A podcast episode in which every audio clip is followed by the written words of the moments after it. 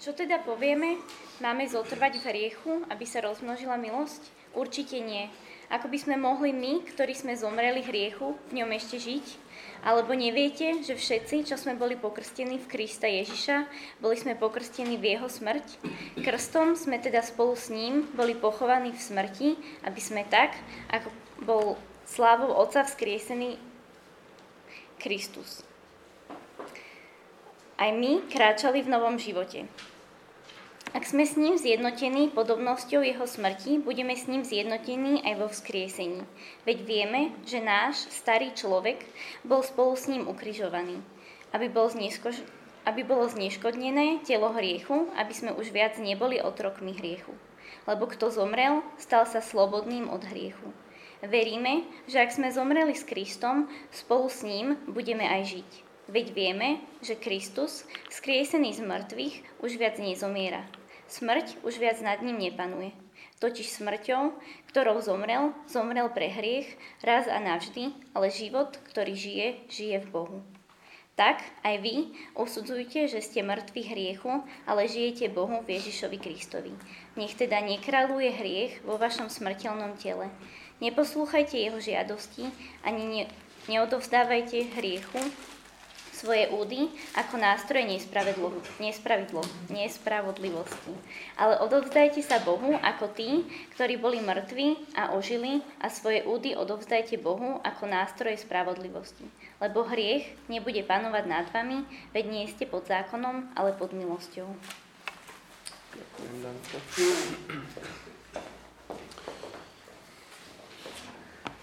Tak nech je naozaj pravda to, čo sme spievali, aby sme naozaj stretli Boha, aby Boh stredol na toto slova. Bude veľmi užitočné, keď ten text budete mať pred sebou, lebo ako ste sami počuli, nie je to úplne jednoduché, tá logika tých slov a bude veľmi dôležité, aby ste to sledovali sami svojimi očami potom, keď to prejdeme.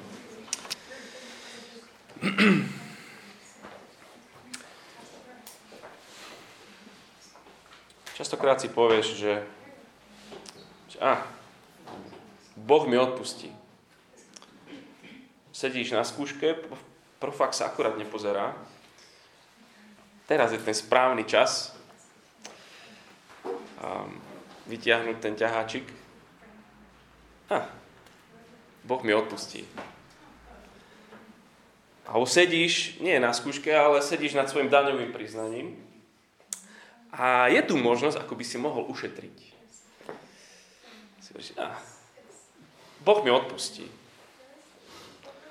Sedíš za počítačom a len jeden malý klik od trocha porna pred spaním. Boh mi odpustí. Sedíš s kamoškou na kávičke a rozmýšľaš ti prezradiť takú, takú trošku ponižujúcu pikošku o spoločnej známosti. A Boh mi odpustí. Kresťania máme v sebe špičkového právnika. Taký právnik, ktorý nás stále obhajuje. Kľudne, tak trošku, alebo chvíľu, máličko, Boh ti odpustí. Však pozri, Tomáš. Zomrel za teba. Zomrel. Zomrel za všetko, čo si zle spravil, za všetko zlé, ktoré teraz robíš, aj za to budúce zomrel. Um, hej, tak chill, v pohode. Si predsa ospravedlnený pred Bohom nie pre svoju poslušnosť, ale pre Ježišovu. Tvoja záchrana nestojí na tebe, takže pohodička, chlape. Ved len teraz. Len trochu. Aj ty si len človek a odpúšťanie je Božia robota. Robí to rád. Na to tu je. Aké je to byť kresťanom? Je to život aj s takýmto právnikom, ktorý v nás je. A v kuse nám hovorí niečo podobné ako ten verš 1 v tom texte. Že v pohode, brácho, nič sa nestane, keď trošku zhrešíš. Nerieš to proste. Božia milosť to zatiahla. Takéto rozhovory sa dejú bežne vnútri, v nás. V každom veriacom. No, nielen vo vnútri, takto vyzerala aj verejná debata a verejná reakcia církvy, keď Martin Luther kázal, že, že Boh ospravedlňuje len na základe Božej milosti. Samotnej. Že ničím neprispievame, žiadnymi svojimi dobrými skutkami. Keď tá církev, ktorej on tedy bol, počula toto, i hneď mu vyčítali, že ak takéto budeš kázať evanelium, tak toto bude viesť k neviazanosti. Ľudia zahodia všetky zábrany. Ľudia všetci budú hovoriť, že a však čo Boh odpustí, tak si robíme, čo chceme. Logicky rozumieme tejto obave tých, tých církevníkov. A dokonca si myslím, že ak, ak aj nie si kresťan, rozumieš asi tejto dileme. Ak Boh nie je len Mikuláš, ktorý sa zaujíma o to, či si bol dobrý, alebo či si bol zlý tento rok a na základe toho sa rozhodne, že ti ťa odmení. Ak, ak on nie je ten, len taký ten pupkatý bradač v červenom župane, ktorý stojí pri nebeskej bráne a pýta sa, že, že tak, tak prečo by som ťa mal pustiť donútra, že aký si život žil, či si, či si ekologický, či si triedil odpad a či si pomohol babičke cez ulici a ako dáne a pustí ťa dnu, ak si bol dostatočne dobrý. Ak takýto Boh nie je, ak spása človeka naozaj závisí len od tej šialene milostivej, jednostrannej aktivity Boha voči človeku, tak, tak na čo žiť morálne? Na čo žiť eticky? Keď to nemá súvis môj s tým, či ma Pán Boh zachránil alebo nezachránil. Presne, presne túto výčitku očakáva Apoštol Pavel, potom čo 5 kapitol hovorí o Božej záchrane hriešnikov jedine z milosti. Očakáva ich otázku. Si hovorí, presne viem, čo vás napadne, Rímania, keď napíšem 5 kapitol, tak ako ich napíšem. Ja presne viem, čo vás napadne, a čo sa spýtate. Verš 1 ich napadne. Máme zotrvať v hriechu, aby sa rozmnožila milosť? Také, a však Boh odpustí. No, konec koncov, nepovedal presne od slova skoro do slova, toto Pavel v tej, pár veršov predtým, keď si pozriete očami 5.20, druhá polka hovorí, že kde sa rozmohol hriech, tam sa ešte väčšmi rozmohla milosť. Čiže tá otázka je na, na mieste, že máme zotrvať v riechu, aby sa rozmnožila milosť. Medzi tým, ako píše ten verš 1 a ako ide ďalej do verša 2, si predstav, že poľa že apoštol červenie celý od rozrušenia, že, že táto otázka tu vôbec je. Prestane písať, vyskočí, sa musí poprechádzať, aby sa upokojil a potom zase si sadne, už keď je konečne trošku upokojený a, a zase zadne a začne písať druhý verš. Bože chráň. Bože chráň. Určite nie. Určite nie. Ak vás niekedy napadlo, že som slobodný hrešiť, že, že hrežme, lebo rozmnožila sa Božia milosť, Pavel hovorí, tak nevieš nič o tej milosti. Nevieš nič o kresťanstve a vôbec nerozumieš evaneliu. Tieto dve sú nespojiteľné, nepochopiteľné spolu. Je to nesprávne, proste nie. A pokračuje, ako? Ako by sme my, ktorí sme zomreli hriechu, ešte v ňom mohli žiť? To je absurdné. To je poborujúce. Takže aké je to byť kresťanom? Pýtame sa túto otázku. Aké je to byť kresťanom? V tejto kapitole Pavel, Pavel hovorí, že byť kresťanom je byť mŕtvý hriechu. O tom sú tieto verše. Snaží sa to vysvetliť v tých, tých veršoch 3 až 11. A potom sa to snaží aplikovať v tých posledných veršoch od 12 do 14. Ale čo myslí tou frázou, že, že kresťan je mŕtvý hriechu? Že už nehreší? Že byť mŕtvý hriechu je, že nehreší? Sotva. Alebo mŕtvý hriechu, že, že už nechcem hrešiť? Že to je to, čo myslí? Asi ťažko. Ak by toto chcel povedať, tak potom by nepísal tie verše 12 a 14, kde im hovorí, že, že aby, aby, ne, aby sa neoddávali hriechu. Tak čo má na mysli, keď, keď hovorí, že, že ste mŕtvi hriechu? Skrátke by sa to dalo povedať tak, že vo chvíli, keď sa staneme Kristovými, hriech prestane byť našim kráľom. Hriech prestane byť našim otrokárom, našim, našim väzniteľom, našim panovníkom. Vo chvíli, keď sa staneme Kristovými, jeho moc nad nami je zlomená. Si kresťan, hriech ti nepanuje. Si mŕtvý hriechu. Tak tá prvá vec je, že musíš tomu rozumieť. Musíš to chápať.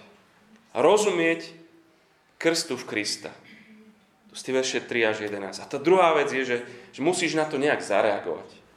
Nie len tomu rozumieť, ale musíš reagovať. A reagovať odovzdaním sa Kristovi. Sú verše 12 a 14 tak tá prvá vec, musíš rozumieť krstu v Krista. Musíš rozumieť jednote s Kristom. Už len čítať tie verše je zložité. Apoštol Pavel ale to vysvetľuje. Pavel nikdy veriacich ľudí, nikde v tých všetkých svojich listoch nenazýva kresťania. To nie je slovo, ktoré on ani raz nepoužije to slovo. Jeho termín na veriaceho je, že človek v Kristovi. Človek v Kristovi. Jednota s Kristom je úplne všade v jeho listoch. Je to definujúci spôsob, akým hovorí o kresťanovi. A čím viacej budeme rozumieť tomu, že sme v Kristovi, tým viac budeme rozumieť tomu, čo je to byť kresťanom. Aké je to byť kresťanom. Prečítam znova tie verše 3 až 11. Alebo neviete, že všetci, čo sme boli pokrstení Krista Ježiša, sme boli pokrstení v jeho smrť? Krstom sme teda spolu s ním boli pochovaní v smrti, aby sme tak, ako bol slávou Otca vzkriesený z mŕtvych, Kristus, aj my kráčali v novote života. Ak sme s ním zjednotení podobnosťou jeho smrti, budeme s ním zjednotení aj s kriesením. Veď vieme, že náš starý človek bol spolu s ním ukrižovaný, aby bolo zneškodnené telo hriechu, aby sme už viac neboli otrokmi hriechu. Lebo kto zomrel, stal sa slobodným od hriechu. Veríme, že ak sme zomreli s Kristom, spolu s ním budeme aj žiť. Veď vieme, že Kristus, kriesený z mŕtvych, už viac nezomiera, smrť viac nad ním už nepanuje, Totiž smrťou, ktorou zomrel, zomrel pre hriech raz navždy, ale život, ktorý žije, žije Bohu. Tak aj vy usudzujte, že ste mŕtvi hriechu, ale že žijete Bohu v Kristovi Ježišovi. Takže ako sa to stalo, že sme mŕtvi hriechu? Tomuto diktátorovi. Verš 3. Vy to neviete? Krst. Neviete, čo sa stalo, keď ste boli znovu zrodení a skriesení a, a pokrstení? Krst je sviatosť získania novej identity. Nového mena. Ak ste boli s nami minule, v tej kapitole 5, vieme, že sme prišli na tento zem celý popísaný menom Adam. Sme v Adamovi. A sme v ňom hriešní a sme v ňom vinní. Ale teraz a až na väčnosť nám niekto dal nové meno. Verš 3. Neviete, že všetci ste boli pokrstení v alebo do Ježiša Krista? Jeho meno ma teraz definuje. Kto je on, čo on spravil. Nie ten Adam. Kresťan je ten, čo je v Kristovi. A čo je on? Ja som. Má takú logiku argumentu. A to je, že, že Kristus, krst a kresťan. Kristus porazil hriech, vybojoval slobodu spod tyranie jeho vlády, ukrižovaný zomrel, no víťazne vstal a žije život väčšine Bohu. Hej, to, je, to, to by sme aj očakávali, že toto povie o Ježišovi. To, je, to už sme asi počuli, tomu to rozumieme. A potom ide k tomu krstu, tomu, tej sviatosti zjednotenia kajúcného hriešnika s Kristom, to zabudovanie do Krista. A inak nikde Pavel netvrdí, že, že, krist, že krst ako obrad je to, kedy sa to celé stane. Že, že vtedy, keď sa niekto pokrstí, že to je niečo zázračné, čo, čo to spôsobí. Nie, on vždycky hovorí, že to je vďaka Duchu Svetému, to je Duch Svetý, ktorý nás spája s Kristom. Ale krst, to, ako to používa, je úžasná dráma aj našej smrti, aj nášho vzkriesenia. Verš 4. Krstom sme teda spolu s ním boli pochovaní v smrti. Aby sme tak, ako bol slavo Otca vzkriesený z mŕtvych, aj my kráčali v novote života. Čiže ako on, tak ja. Verš 5. Sme s ním, s, Kristom, s Kristom, skriesení, zjednotení podobnosťou jeho smrti. Budeme s ním zjednotení aj vo skriesení. Sme zjednotení v smrti, zjednotení v skriesení, sme zjednotení v jeho slobode spod vlády hriechu, sme zjednotení v jeho živote pre Boha, alebo iným spôsobom matematickým Kristus plus ja rovná sa Kristus. Alebo tak, manželský a dvaja budú jedným telom. To všetko Boh robí vbuduje nás do Krista.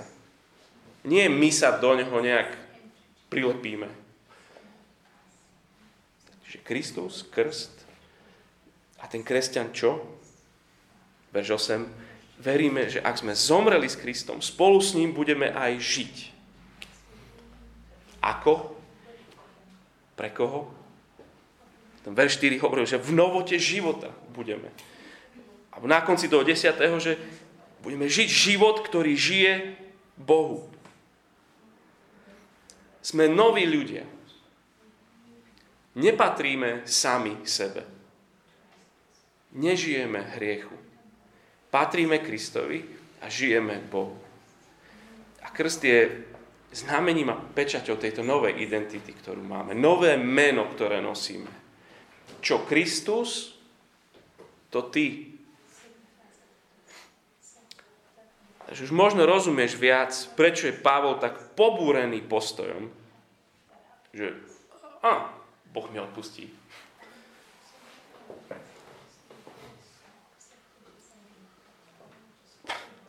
Ako by sme mohli my, ktorí sme zomreli hriechu, v ňom ešte žiť? Sme jedno s Kristom. To je ako keby sme potom povedali, že, že Kristus nemá problém ešte žiť v hriechu. To je absurdné. To, to, to sa nedá ani povedať. Nie, tvojim novým narodením, znovu zrodením sa skončila akoby časť jedna tvojho životopisu. Si to predstav ako tvoj, tvoj život, ktorý ide a, a, a v tom verši 6 hovorí, že veď vieme, že na starý človek bol spolu s ním ukrižovaný. Celý. Nie len časť, všetko. Celý človek aby sme už neboli viac otrokmi hriechu. Čiže to je taká definitívna bodka poslednej strany časti jedna tvojho života. Pánstvo hriechu nad nami skončilo. Hriech je prítomný, je vplyvný, ale už nie je tvoj pán. Potom od 15. verše ďalej to bude rozvíjať. Ale teraz hovoríš vlastne časť jedna tvojho životopisu, Starý človek, všetko, čím si bol, kým si bol v Adamovi, je koniec. Si mŕtvy hriechu. A časť 2 môjho života, ten nový človek, všetko, kým som v Kristovi, To je už len život Bohu. A sa pýta preto, neviete. Rozumieš teda? Prečo by si chcel hrešiť? Nemusíš, nerob to, to je absurdná vec. Ako by sa mohol otec správať tak, ako by nemal deti? Že by sa o ne nestaral, že nie je s nimi doma, že ich zanedbáva. Ako by mohol? Tak môže. Dá sa to. Ja viem. Ja to robím. Ale ale je to, je to nemysliteľné. Ako by otec nebol ako otec. Ako by sa mohla vydatá žena správať, ako by ešte bola stále slobodná? No, technicky je to možné, ale je to absurdné, keď to tak je. Je to zavrnutia hodné, keď to tak je. Toto sa im snaží povedať, že, že toto je vec identity. Ak, ak už ty nie si slobodný, alebo slobodná, ale už si ženatý, vydatá, tak už ako môžeš rozmýšľať a žiť ako, ako slobodný, keď už taký nie si. Takže sa ich pýta znova, rozumieš, čím, čím si? Rozumieme, čím sme? Ak si kresťan, ak si v Kristovi, je absurdné zvažovať, že a, nevadí, keď trošku niečo zreším. A, Boh mi odpustí tak, tak to zhrnie všetko v 11. verši, že tak aj vy usudzujte alebo považujte sa, že ste mŕtvi hriechu, ale žijete Bohu v Ježišovi Kristovi. To je zhrnutie toho celého jeho argumentu. Toto je definícia kresťana. Stál si sa človekom, ktorý je definovaný Kristom. To znamená, že si zomrel hriechu a stál si k novému životu. jeden kazateľ už dávno on povedal, že, že práca duchovného alebo práca kazateľa je v podstate len dvojaká, že to není veľmi komplikovaná vec. Tá prvá vec, čo kazateľ alebo ten duchovný robí, že presvieča tých, ktorí sú pod vládou hriechu, že naozaj sú. Že to je jeho úloha ako evangelistu. A tá druhá vec, ktorú, ktorú každý z nás duchovne robí, je presviečať tých, ktorí už nie sú pod vládou hriechu, že naozaj nie sú.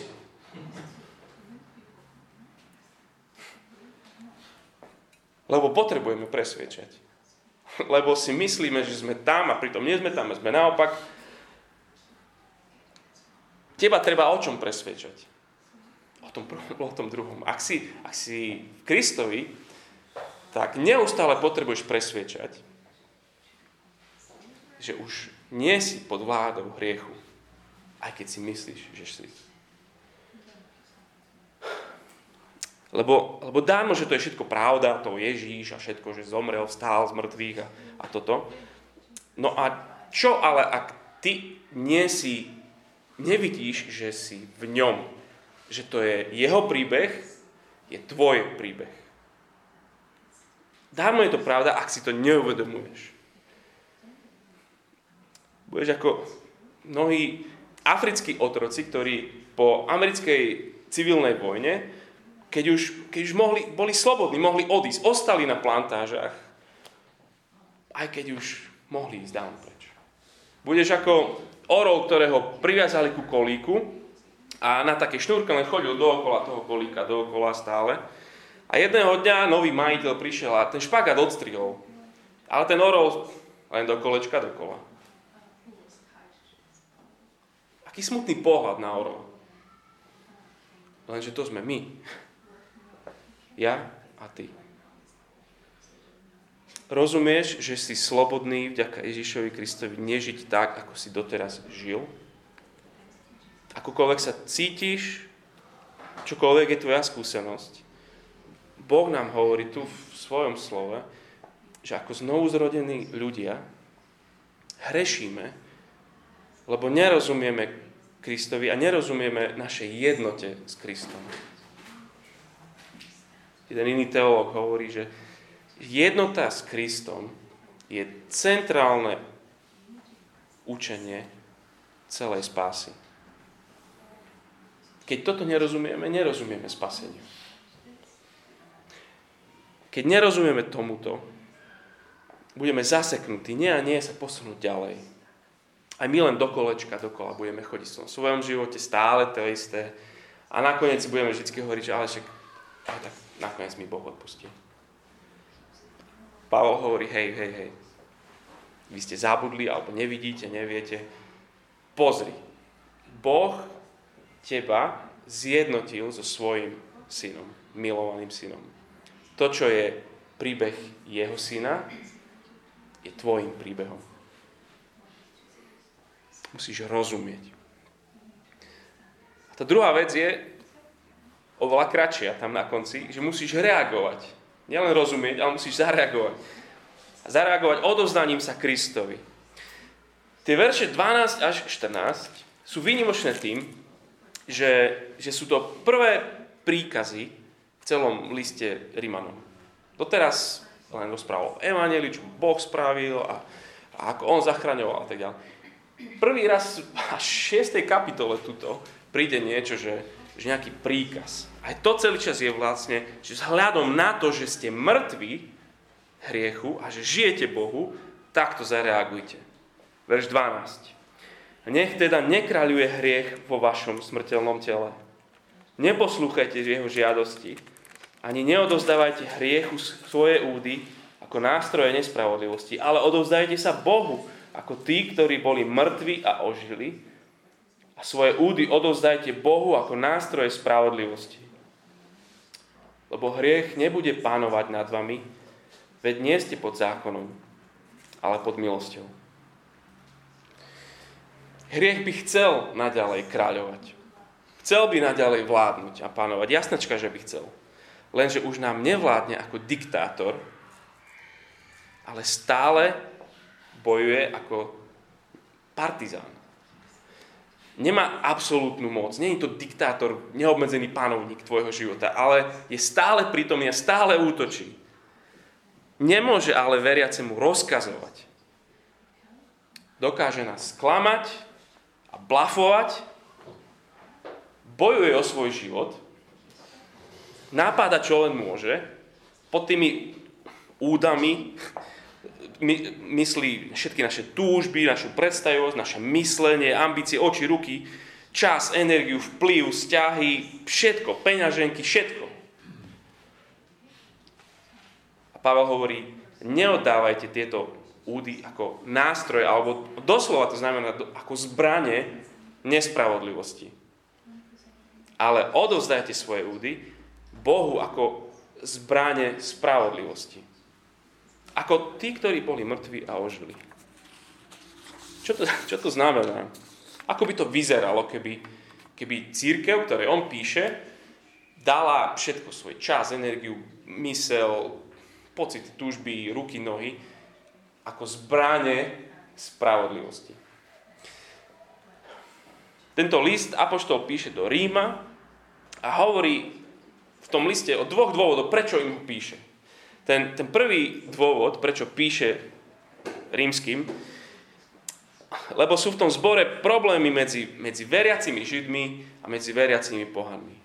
Zápasia trochu o moc, trochu o podobu toho zboru, či to bude viacej také židovské, alebo viacej také pohanské, o vzájomnú lásku, zápasia o vzájomnú jednotu alebo službu Čiže ako by to vyzeralo, keby v tomto zbore odovzdali všetko ako nástroje, ako zbranie spravodlivosti. Ako budovanie spoločného zboru, ako svedectva v hlavnom meste ríše. Ako by to vyzeralo, keby sme my spravili v hlavnom meste to isté. Všetko, čo sme, čo máme. Všetko, to, čo máš, alebo by si chcel mať, po čom túžiš, nad čím rozmýšľaš, tvoje lásky, svoje... Všetko, keby bolo odozdané Bohu ako, ako nástroje, ako zbranie spravodlivosti, aby sa šírilo jeho kráľovstvo. To je jeden dôvod, prečo im píše. A druhý dôvod, prečo píše list týmto rímským, lebo chce, aby tento zbor sa stal jeho vysielajúcim zborom, založeniu zborov v Španielsku. On, toto je asi najďalej západne, ako on bol v tom Ríme a odtiaľ chce, aby, aby on potom išiel možno s ďalšími ľuďmi z toho zboru a aby ho podporovali finančne a neviem čo všetko, aby, aby mohli sa prepláviť spolu do Španielska a mohli tam zakladať nové zbory. Uchádza sa o ich podporu a o ich starostlivosť. Hovorí, už nedávajte svoje údy ako nástroj nespravodlivosti, zobuďte sa, je tu celý svet, ktorý nepozná Krista. Dajte sa k dispozícii tomu, aby aj na druhom konci ríše došli ľudia k poslušnosti viery. Čiže ako by to vyzeralo, keby, keby tento zbor v Ríme dal všetko, čo je, čo má, ako, ako vie žiť, ako, ako nástroj spravodlivosti k tomu, aby, aby sa mohli založiť nové zbory v Španielsku. Ako by to vyzeralo, keby sme to spravili my?